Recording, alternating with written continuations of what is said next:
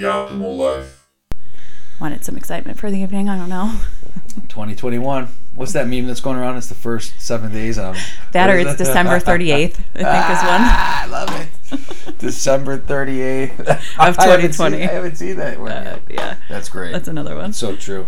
What a crazy, wild, insane year. Yeah, 2020 was nuts. What's your take on what's your take on all the craziness? And, and it's such a wide open, wide net question. But what what was your take about everything? I uh, it is. That's a that's a loaded question. I think overall, um, we found out you know some some injustices are happening in the world. We found out corruption. We found out things about us probably that we didn't want to know or suppressed because we were so busy with life. And then when you're locked up and you can't go anywhere, you have no choice but to think about it. So I think it was a little bit of everything. It was definitely a year of um, a lot of minuses, but I think really, if you look at all the minuses, there has to be just as many pluses.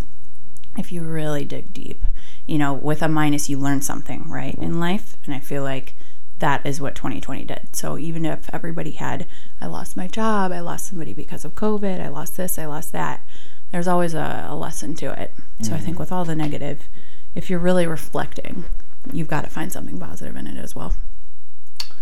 Yeah, and even for you, like with the work, and work was starting to hum for you, and then all of a sudden it's like slows down. Yeah. It comes to um, a screeching halt for the first for a few months. yeah, quarter one of 2020, uh, work was really picking up.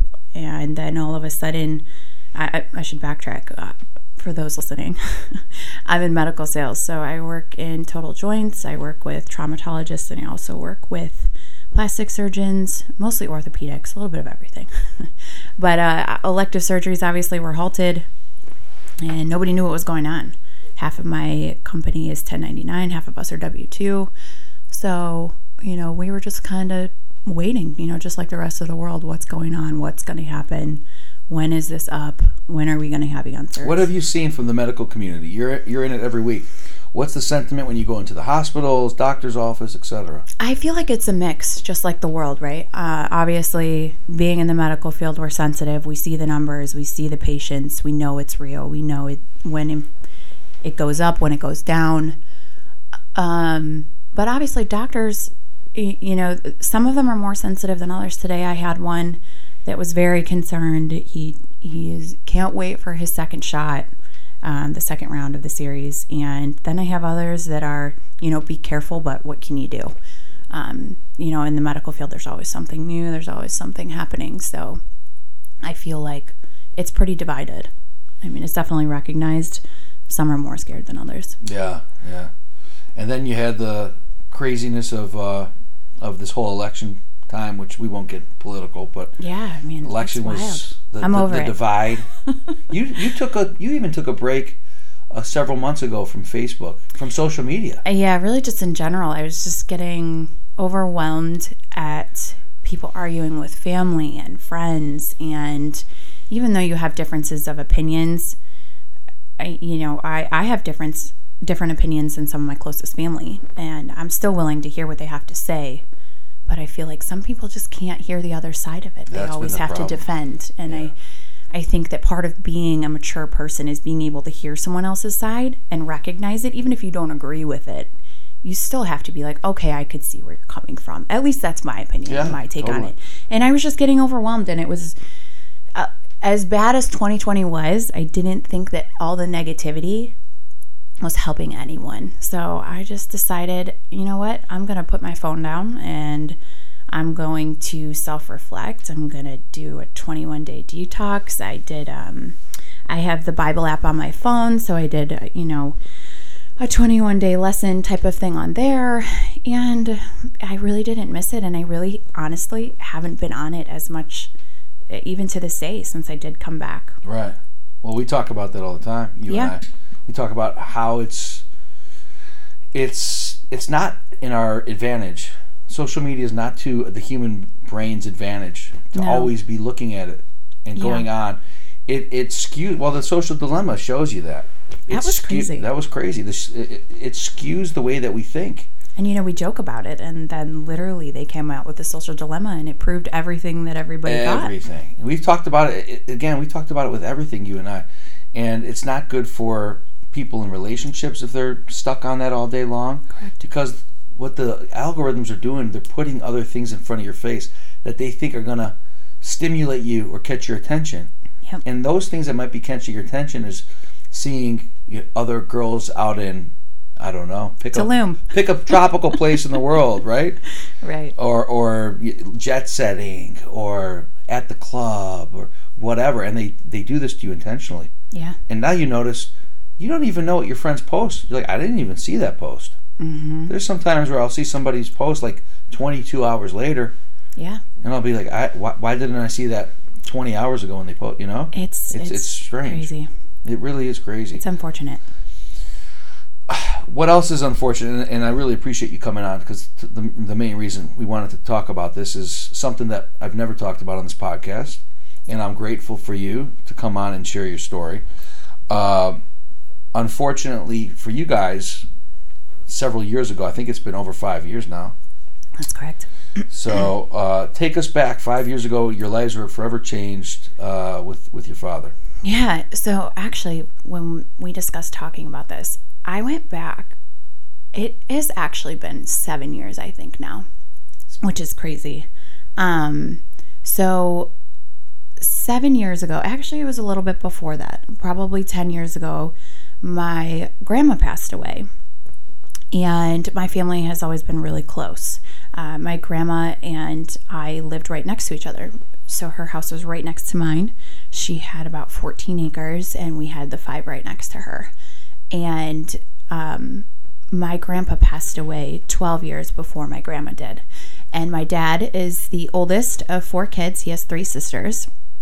And my dad, for the last 12 years that my grandma was around, took care of her and her property. And um, my aunts also came to trim Christmas trees. We had a small Christmas tree farm for a couple years and just to take care of the property, you know, and he did have a full time job. So where I grew up, it was a township of about 3,000 people. So very small And your town. dad was super active, construction. Yeah, uh, very you know very small town, do it yourself type of type of right, mentality. Right, Get it done. You correct. know, don't don't rely. Just go get it done. Right. Right, right. Um, so ev- But that's how you learn. Yeah. That's how you learn how to do things. Yeah, actually, and my grandpa, his father was an electrician. So growing up, my dad was always out in the garage, and my dad helped build the lake that um, they built on the property. And uh, so he learned how to run heavy equipment and things of that nature. Um, so we grew up outdoors, we grew up doing everything. He knew things from cars to this to that. And when my grandma passed away, um, unfortunately, in the trust, it was there were two of course i'm missing the words now. Uh, what do you call them two there were two trustees the head of tru- the head of the trust right? So it was my dad and my aunt. It wasn't just one person.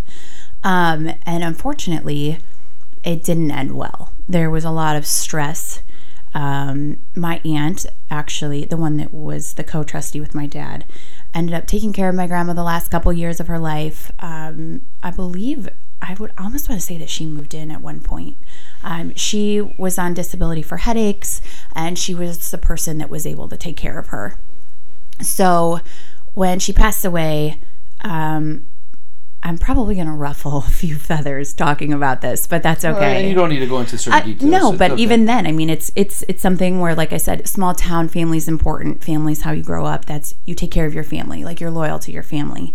Um, and ever since this has happened, um, the divide between my dad and my aunts, we don't speak to that side of the family really anymore. Um, so it, you know, and I don't really talk about it. I was pretty vocal at the time, but um, I, I don't mind talking about it. And if I ruffle some feathers, then so be it. It's the truth, and it's fine. Um, so basically, um, my aunt was living in the house that my grandma uh, had had previously lived in, and my dad was still taking care of the property. My aunt was paying a small fee. Uh, it was just going back and forth. It turned into more family drama over money than I can explain. And not even huge sums of money. I mean, again, we grew up in a town of 3,000 people. This is, you know, this isn't anything that you should break up a family over, in my opinion. Um, and the stress that had caused my dad was unreal. I mean, he was being forced to, there's some animosity between my mom and my aunts as well. And there, he was being forced to basically choose between his family and his sisters and money. And he was just trying to make everyone happy. Uh, he put a bid in that we ended up having to go to court. He put a bid in for the property. He just wanted to keep it in the family mm-hmm. um, because we, again we had the lake. My parents got married there. There was multiple graduation parties there, holiday parties. I mean, you name it. Um, and basically, my aunts, some way, shape, or form, had found another buyer to pay almost double what the property was um, valued at. And that's what it ended up selling for. And when that happened in court, um, that was probably the last that my dad has seen or talked to his sisters. Okay. So from there, fast forward about another year and a half to two years, um, my dad, we started to notice his speech was slurred. And we obviously knew the level of stress from the division of family and just the awkwardness. You know, you go through all these traditions and stuff that you have for years, and then all of a sudden your world slipped upside down, right? So let me just stop you real quick. Yeah. So are you, because I'm trying to see where you're tying this all in. So you believe when 10 years ago when your grandma was going through that, your dad mm-hmm. was going through that, the, mm-hmm. the, the state, the, the, the turmoil, all that it started the emotional impact started affecting him. yeah, you, all you, this is leading up to basically our D day of okay. when we found out that okay. he was sick. Um, so uh, his speech started to slur, and I thought, okay, you know, maybe it's just I didn't want to think of it as a stroke. You know, that's one of the first things. Somebody has a stroke. They're, you know, one side of their body starts not uh, firing the same, or their speech is slurred, their face starts to droop down a little bit. I didn't know what it was. We kind of ignored it for a while. I think we didn't want to, you know, believe it. And we finally, my mom and I finally got him to go, you know, just get some scans, get testing, and see what was going on. Um, and they did. And they said that they thought he had a small stroke. So we said, okay. Well, he was still fully functional. Um, you know, he did slur and talk a little bit slower, but overall, I mean, he was fine. Mm-hmm. Uh, you know, we just thought maybe some therapy or, you know, this wasn't going to be an end of life thing. Right. So um, you guys were told that it was a minor stroke mm-hmm. and that there's ways to overcome it and come back to normal. Right, okay. right, as best you can. Uh, and then a couple years. Let me ask you too, yeah. because this is just to unpack it all. When you were going through that time, did you see did you see the the stress having an impact on him? Or was it just you were able to see an end result and then you're attributing the stress to it? Like, what was going on in the house? I'll tell you what, from the time that all the court dates finished, leading up to them, while they were going on, even after them, I even felt stress. And at mm-hmm. the time, I was in my late 20s. You know, I'm I feel stressed because I feel like my cousins who I've grown up with. But you were probably in your early 20s. No, I was, well, yeah, I guess you you're right. I was 25, 26. I mean, that would only be like, you know. I'm almost 33, so yeah. that would be seven years. Yeah. Um, so I was in my mid 20s. Okay. Um, and, you know, I, I, myself, my mom is feeling stressed. Uh, every holiday that we had in the summer, you know, think about it Memorial Day, 4th of July, uh, a birthday, we were always at the lake with our entire family. So when a holiday approaches and you don't talk to that side of the family anymore and you don't have this piece of property, you have to relive it all over again. And you have to relive the fact that, you know, all of the pain, the, oh, money was more important. Now our family is divided. And so you could feel, you could feel the stress, you could feel the tension, you could feel the sadness. Mm-hmm. Okay. Consistently. Okay. Consistently. All right. Um, so then he has the the diagnosis he has he supposedly has a small stroke. It evolved to the point where he started um, he started walking with a limp almost. His his right side was kind of dragging, and I thought, okay, this is getting worse. And now we fast forward to where we're at now, and he has full blown ALS. So when he started walking with the limp, Mm-hmm. What's going on? What, what are you guys doing when you see that? Are you talking to him and saying, "Why are you walking like this?" What, what Yeah.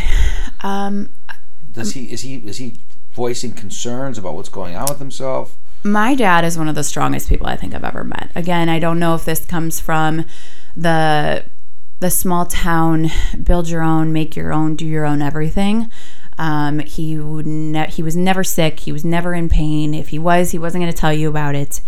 Um, he was always, you know, the backbone of everything. So he never expressed even if he was uncomfortable or if he you know was feeling a certain way we weren't going to know about it unless he was in an ambulance and couldn't talk to us So would you guys like look at each other when he walks away and be like, "He's walking with the limp," like whispering to you, like, "What's going?" You know what I mean? yeah and it's it's a hard i can't really i don't know how to put this into words but someone that is such a rock in your family when you notice that something is going on with them you don't want to bring it up to them because you don't want them to know that you can see their weaknesses you can see their vulnerability and it was a hard place to be like hey what's going on? Are you okay?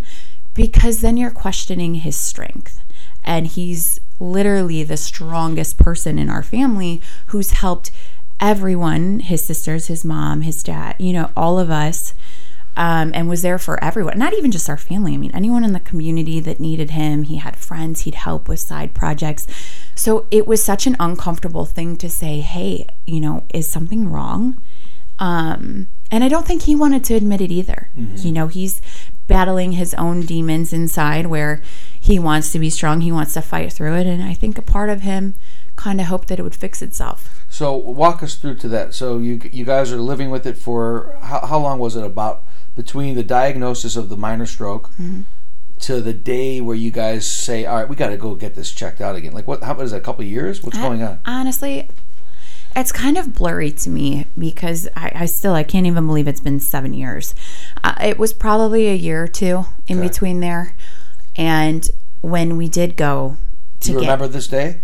no, I did not go. Okay. Um, my mom went at the time. I, you know, I was working, and my mom's also in the medical field, so I had full trust in her that she would ask the right questions. She would do her due diligence and make sure that everything was covered. Yep.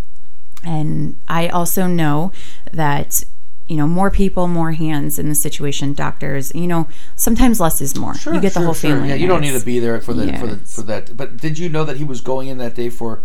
What what what do they tell you? Let's we got to check you out for.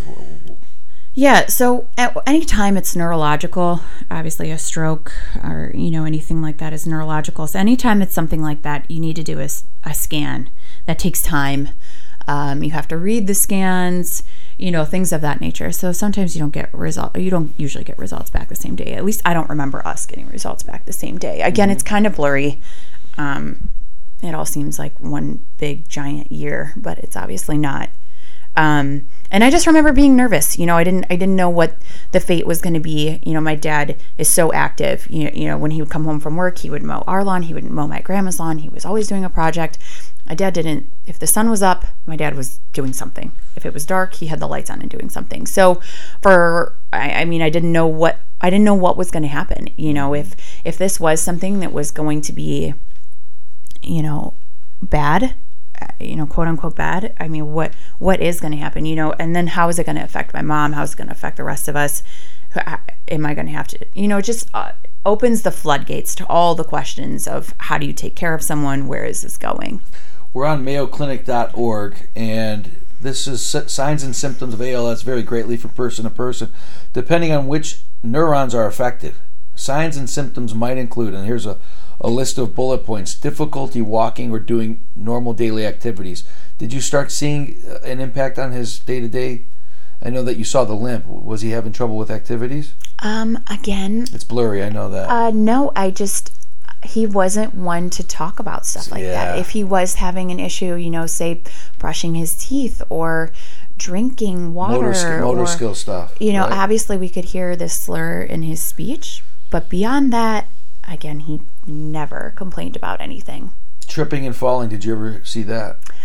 yes um, so my dad worked in construction i ran heavy equipment for many years um, mostly asphalt, but um, I he would plow in the wintertime, and I was living in uh, I was I was living probably ten minutes from them at the time, and he would come over and plow my driveway every snowstorm uh, before he would go home. I always told him, "Make me last. Don't you know you have paying customers." Uh, he would come over and then he would shovel my deck for me. Um, and I remember hearing, it was in the morning, I was getting ready for work. I knew he was plowing. I heard him, I heard him plowing and I heard a thud, thud, thud. And I was like, oh my God, what was that? And of course, I know that things are slipping slowly with him. He was still safe to drive at the time. He still had reflexes and stuff like that. But I went outside and, and he was literally sitting on at the base of the patio and I said, Oh my God, what happened? And he's like, I just fell. So that's when the falling started. Mm. So, and we'll get to some more of these symptoms. We're jumping a little bit, but so this is all happening, and then they go to the doctor. These things are happening to him. Mm-hmm. They go to the doctor and talk about that day when they come back home or when they get the diagnosis. What, what happens and how do they find out? So I just remember my mom calling me and saying that he has a form of Lou Gehrig's disease, uh, which is a cousin of ALS, and they're all relative. And I had no idea what the heck that meant. I was like, what the heck is Lou Gehrig's disease? Mm. What is this? I've never heard of this in my life. You know, people get dementia, people get Alzheimer's, people have cancer, people, you know, uh, what is this? I've never heard of it. Um, and I didn't know what to expect. You know, I, I none of us did it was like, okay, well, what's next? Right. And what do they tell you? What, what do they tell you is next? What are the doctors saying? they don't really, I mean, they tell you, okay, you have three to five years to live. You're eventually going to lose all of your muscle functioning.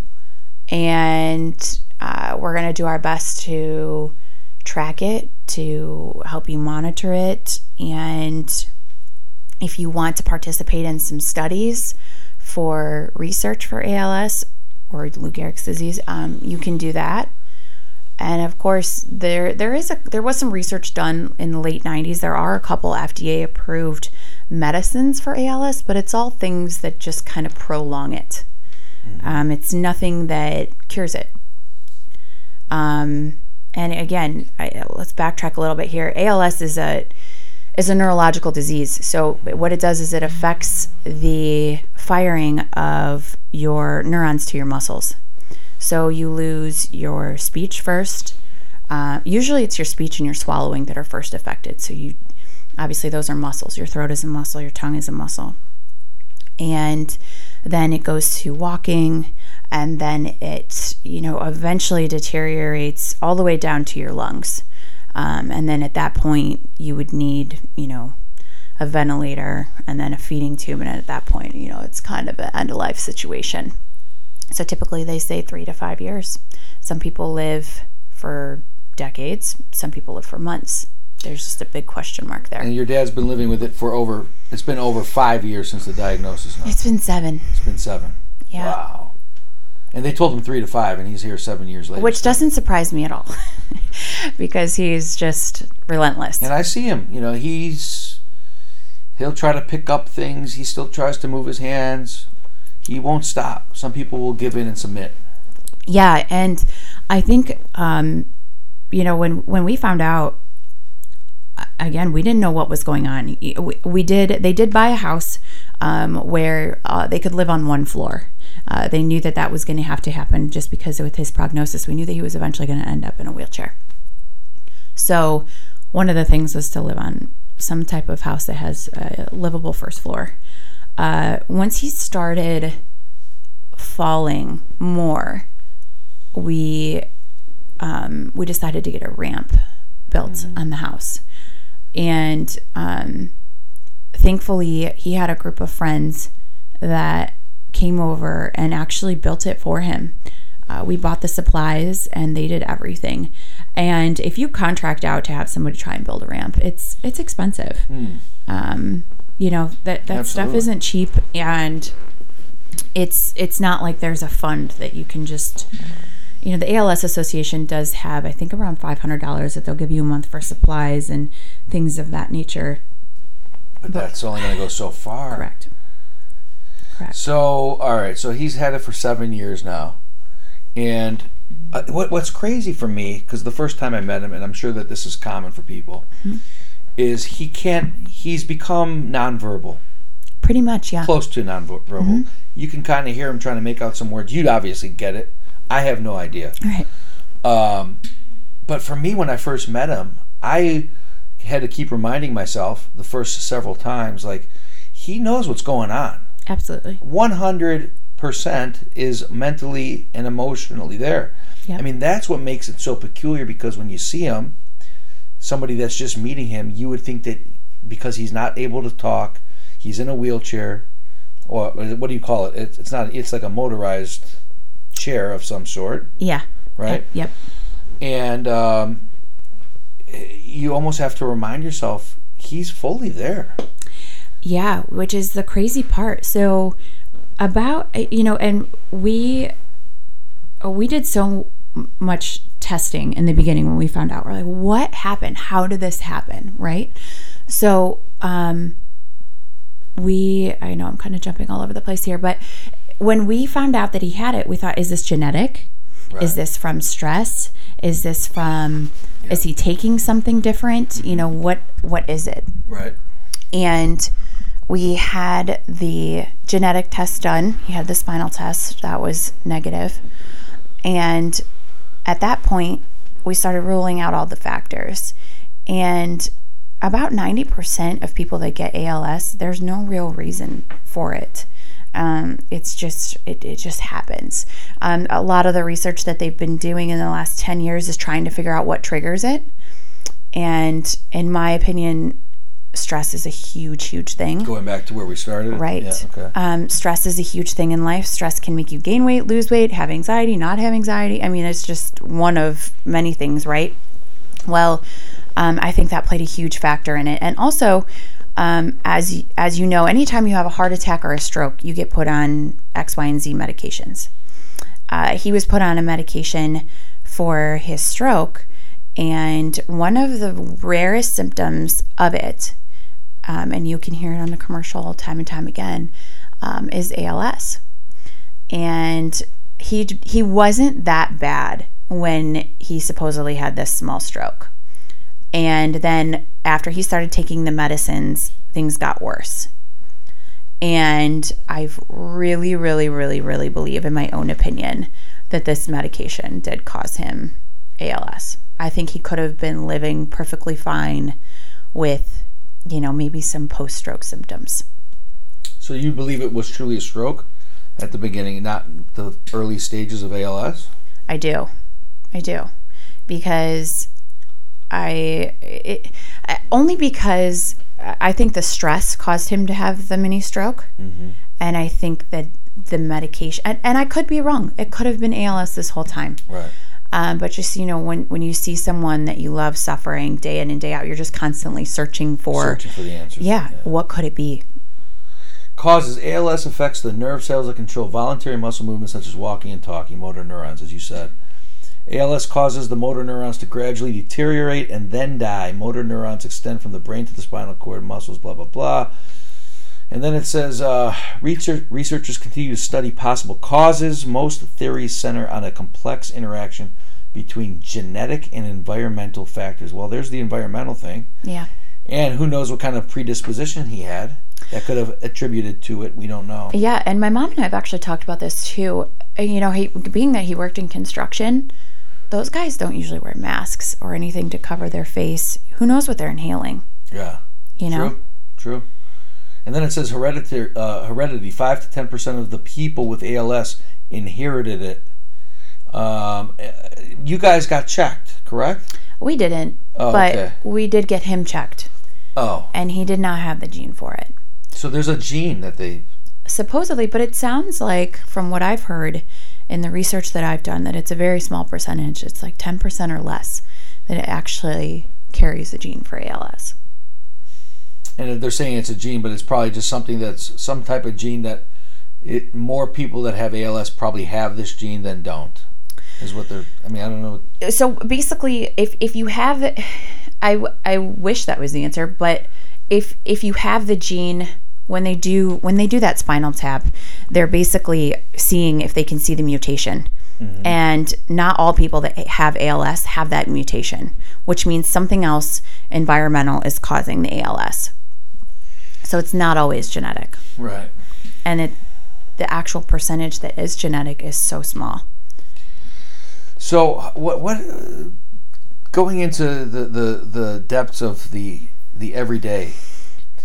Uh, this started seven years ago, and it's a slow it's a slow and steady deterioration. Right, it's not happening overnight. Yeah, and you know some some progress really fast. I've seen that some people die within months, and some. I mean, what was that movie that we watched about Stephen Hawking? Stephen Hawking movie. He Yeah. he made it what twelve years? no, he got it at twenty. He lived like seventy something. Oh right? gosh. Okay, It was, like, so it was like fifty years with it. it's crazy. Yeah. I mean, it's crazy. Um, everyone is different. I really think it has to do with your mental capacity as well, how much you're willing to put up with, how much you're willing to deal with.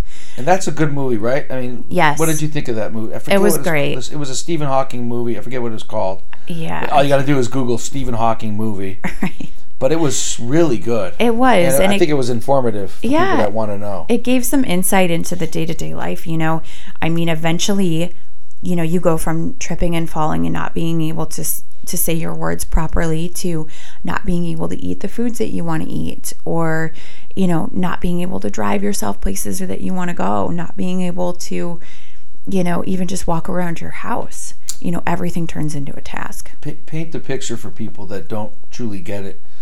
Where the state that your dad lives in at this point. Yeah. Um, at this point, like you mentioned, I mean, he's pretty much nonverbal. Um, he is in a wheelchair 100% of the time. And about two years ago, we take him to get a test with his um, his ALS doctor, his neurologist, every six months just to track his progress, right? And um, about two years ago, he lost his reflexes. So you know when you're a kid, you know you go and they hit you on the knee with a hammer, right, and your knee, your leg kicks up. Um, and he didn't have his reflexes anymore. Uh, so at that point, you know if you do fall, your arms aren't going to come up to catch you. You hit your face. If you're, fa- you know, things like that. If you know, there's no defense mechanisms at this point. Um, so he has a pretty uh, I don't want to say his diet is limited, but he used to love potato chips. That's not happening anymore. um, things just become choking hazards, unfortunately. Uh, but So the foods he has to eat are soft. yeah, uh, for the most part, although he finds a way to eat chocolate, I will say that. Uh, but yeah, I mean, he has to have help um, bathing, he has to have help going to the bathroom.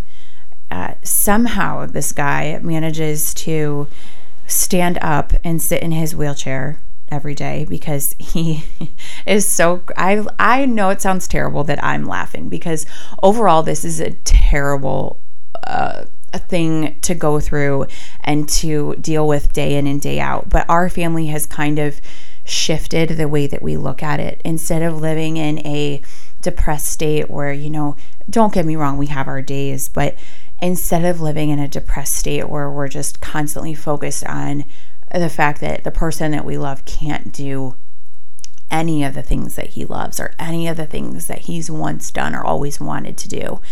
Uh, we kind of, you know, make the best of it in the sense that we make jokes about things or we make, or especially me. I mean, I. I don't I obviously know that he feels like he's trapped in his body. You know, and he can't talk to anyone or things of that nature. So for for every day knowing that you know you can't do the things that you want to do we we kind of joke about things. But um you know he he manages to get himself into his wheelchair for the most part. Um he brushes his own teeth. He goes to the refrigerator and maneuvers to get his hand into the handle to open the refrigerator. And my mom has all of his food prepped on the bottom shelf so he can grab it some days it ends up on the floor and the dogs get to eat it some days um, he gets it uh, but it is definitely I- i mean just the smallest things you know um, typing texting things of that nature. The mobility in his hands is pretty limited, so he texts with his pinky. Um, you know, it's it's more and he things. barely, and he could barely ever leave the house. yeah. I Um, mean, he's limited to. Yeah so i i primarily i guess transport him places um, because i have a small suv so it's just easier it's at hip level for him to get in and out of the car. So if we go somewhere um, i just kind of maneuver the wheelchair to the car the frame of the car and just kind of use my angles and leverage him to get him into the car. And one of the things with ALS too is that your your muscles end up getting stiff. Um, so he has he has some muscle relaxers and things of that nature to calm down um, the jump. Sometimes his legs will jump, or I mean, they will literally turn into concrete where you cannot move them. It's unreal the the fact that muscles can tighten up that much. Um, What has this done for his mental his mental sanity? How does he handle this? That's a tough one. Um, there's probably more bad days than good that he tells us about. Um, we get some grueling text messages sometimes about how, you know, he just wishes he wasn't here um, or how he's worthless or, you know, things where he feels like he can't do anything he's a burden to everybody. Nobody wants to talk to him. Nobody, you know, and I think that um, I that's one of the hard parts is because people do look at him like you said, and they don't realize that cognitively he's all there. Um, and you just have to change the way that you do talk to him. But it's definitely affected him. I mean, think about it. If you literally cannot talk about how you're feeling, about what is going on in your body, and you people thought that 2020 was bad when they were stuck in quarantine and mm. couldn't do the things that they wanted to do. Imagine, you know, barely being able to lift your arm over your head and you just have to sit there all day and think about all the things that you can't do mm. and all the things that you want to do. Or if there's something that falls on the floor, like a pill or the remote, you can't bend over and pick it up. Hmm. I can't. It's so scary. So, I mean, it's it's all of the little things that, you know, people take for granted. The fact that you can sneeze without, you know, losing losing half of your face like I say half of your face, but I mean when he, when he sneezes, I mean it's everywhere because he can't control, you know, what's happening. He can't he can barely, you know, wipe his nose if he sneezes. How has this affected you? Um that's a tough one too. I mean, I I have my good days and my bad days too. Uh, but overall, it's not about me, and I, I that's kind of where my flip switch my switch flips. You know, I have to um, I have to show up, and I have to be a, a strength. I have to be an outlet. I have to be someone that they can count on, and I feel like I mean, at the time, a couple years ago, it's probably two and a half years ago, I had to resign from my position. I was I had a national sales position and I was traveling quite a bit and it felt like every time I was out of town, something was happening. He was falling or something was going wrong at the house and I wasn't there. And um, I I just was like, I can't do this. I, I have to find something that's more local. I have to be accessible to them. Like my dad was always accessible for my grandma. I watched it. I watched him eat, sleep, and breathe loyalty. And I knew that it was my job. I'm the oldest, that at least in my mind, it was my job, that I needed to be there for them. And so I resigned and I took a position around here that uh, allowed me to basically work from home unless I had to be in the OR meeting with doctors. And uh, that made a world of difference because at the time when he was falling and, you know, we didn't know what to do, this was a stress that our family had. No one in our family had ever encountered before. You know, sure, people get sick when they're old and you call hospice and they handle it the last 10 days or so, you know.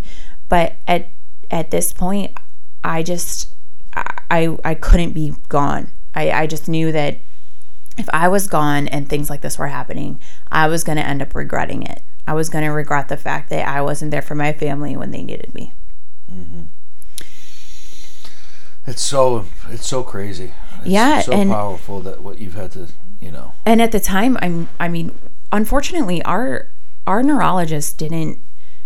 I don't feel like she guided us enough. I, you know, when when I resigned from my position, the first thing I did was start googling home care and how in the world can I get my parents help? And this stuff is not.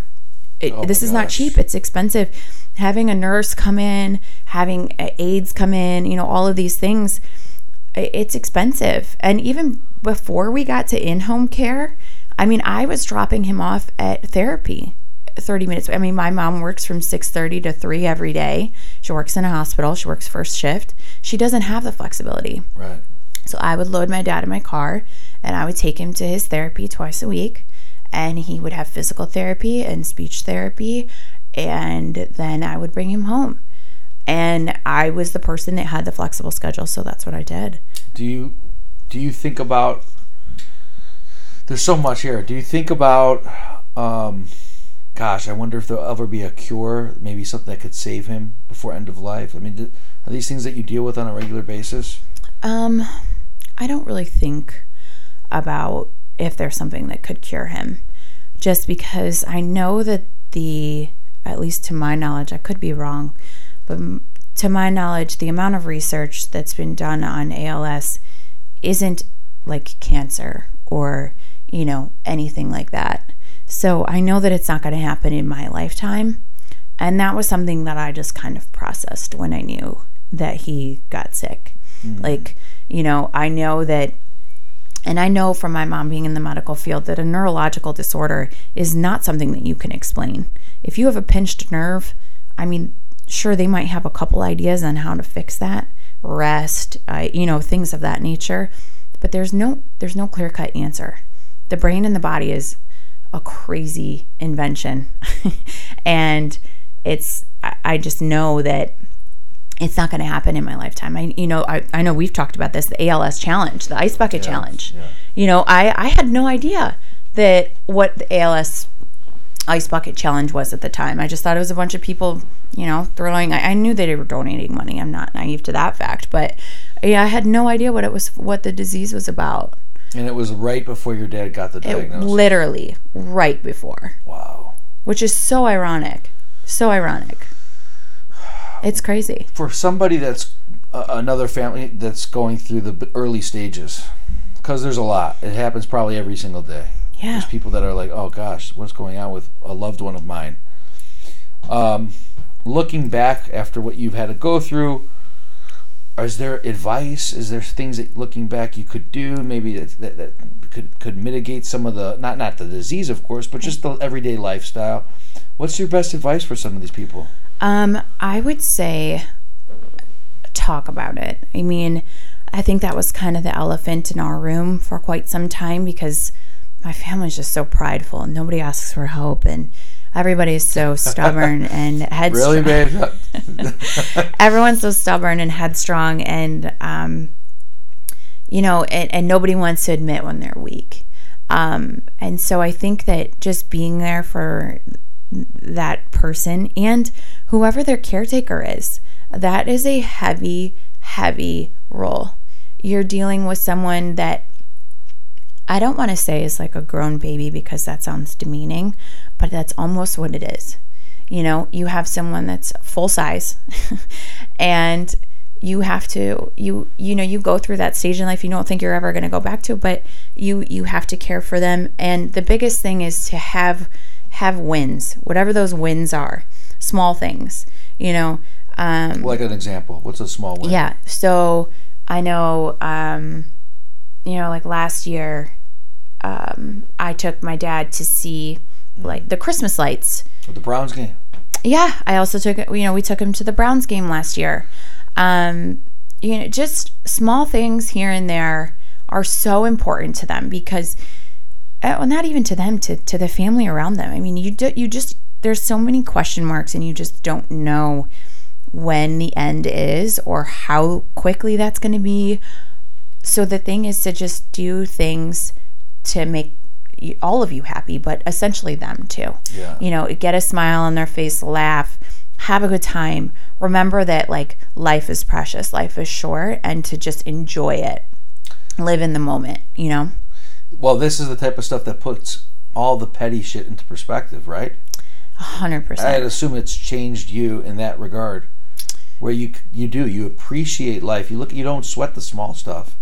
No, and it's funny because um, my grandma always used to say to us, "Don't sweat the small stuff. Don't sweat the small stuff," and it's so true. It it's so true. And the older that I get, I, I really am choosing to live that way, and um, I I constantly remind my mom that too. You know, my mom is my dad's primary caretaker, and um, you know, if something happens, or if he falls, or if he drops something, or if uh, you know, he needs to eat or this or that. She's the one that's doing all of that. Uh, granted, we do have aides, you know, that come in and bathe him, and a nurse that checks his vitals, and a social worker that comes too, which is great. He loves her. She's awesome. Sometimes it's nice just to have um, an outside person, but you know, just to, I tell my mom all the time, you know, this is this is temporary, you know, um, and I don't mean that to be vain or, you know, it, it's just when something like this happens, you just uh, everything in life it's it's real, you know. So it doesn't scare me to talk about it. Um, it doesn't make it easy to talk about, but it's it's a reality. So it's just you know again a bunch of small wins really do add up in any way, shape, or form, whatever that is. Yeah, it's it's uh, it's uh, I give you guys so much credit. I really give you a ton of credit. I can't imagine what you've had to go through. You don't talk about it a ton because you just like like you said, you just show up and you live it and you do it Yeah. and you go about your business as best as you can. You don't complain about it. Uh, I think a lot of people this would crumble people. So I think that there's for the family around the one that's dealing, the one that has the disease, for the loved ones around them, they have to be a t- strong unit. Yeah, and I think that um, I I think it affects it affects some of my family differently too. You know, uh, not everyone is meant to be able to handle stuff like this. Everyone has their different strengths in life or as an individual, right? So I think that even some people in my family don't know how to talk to him, how to say, or or even just what do you talk about? You know, they they they come to us and they say, "Oh, how's it going?" and they don't want to talk about the elephant in the room, but it's kind of like you have to talk about the elephant in the room, Right. you know? So, um, The elephant smacking you right in the face. Like somebody just bring it up already, right? yeah, It's like it's it's crazy, and the biggest part is, you know, I I I wish that um I, I wish we had more family to help. Um, you know, the family that we do have that listens to my mom's phone calls at late at night when she's stressed out or has had a bad day at work, and then you know this or that, and, and, and or people for my dad to confide in. You know, sometimes you just got to be an ear, um, mm-hmm. and Yep. people in those situations really do need that. And so sometimes when my mom calls at 8:30 at night, I might not want to answer because I know it's going to be negative, but I just try and listen and then again find some reminder of something positive that's coming up or, you know, because unfortunately, I mean, everybody wants to live the perfect life. Everybody wants to have their parents till they're 80 something, 90 something and it's just not a reality in all cases. And if it's not ALS, it could be something else, or some parent gets paralyzed, or they don't end up remembering you by the time they're 85. Well, look, listen. Looking back and looking forward, one thing I can say about you is you'll will not you won't be able to say, "I wish I could have done this more," or "I wish I should have done this." You know, we always do that to ourselves. We beat beat ourselves up. I should have spent more time with this person Yeah. when they're no longer. I feel that you have really, really given yourself a ton, a ton of yourself. So more than you could ever look back and say, I didn't spend enough time. I wasn't present. I wasn't there. You can never beat yourself up for that. And that was the biggest thing for me. I didn't want to, even to this day, I don't, I don't ever want to miss something. I don't, I don't, you know, I just, my, my parents and my dad sacrificed so much for me growing up. it's the least I can do to put a smile on his face and help take care of them. Thank you so much for coming on to share this really, really raw uh, story. Uh, I admire you for your strength, and I really appreciate your vulnerability. Yeah, absolutely. I mean, it, if it can help someone else going through the emotions, you just got to go through it and find the positive. You heard it here, everybody. Thanks, Linz. Of course.